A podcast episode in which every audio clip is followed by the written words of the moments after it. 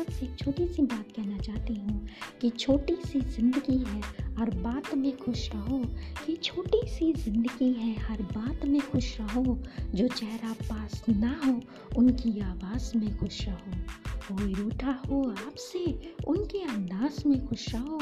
कोई रूठा हो आपसे, उनके अंदाज में खुश रहो।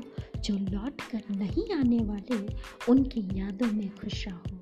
कल किसने देखा है यारो? अपने आँच में खुश रहो।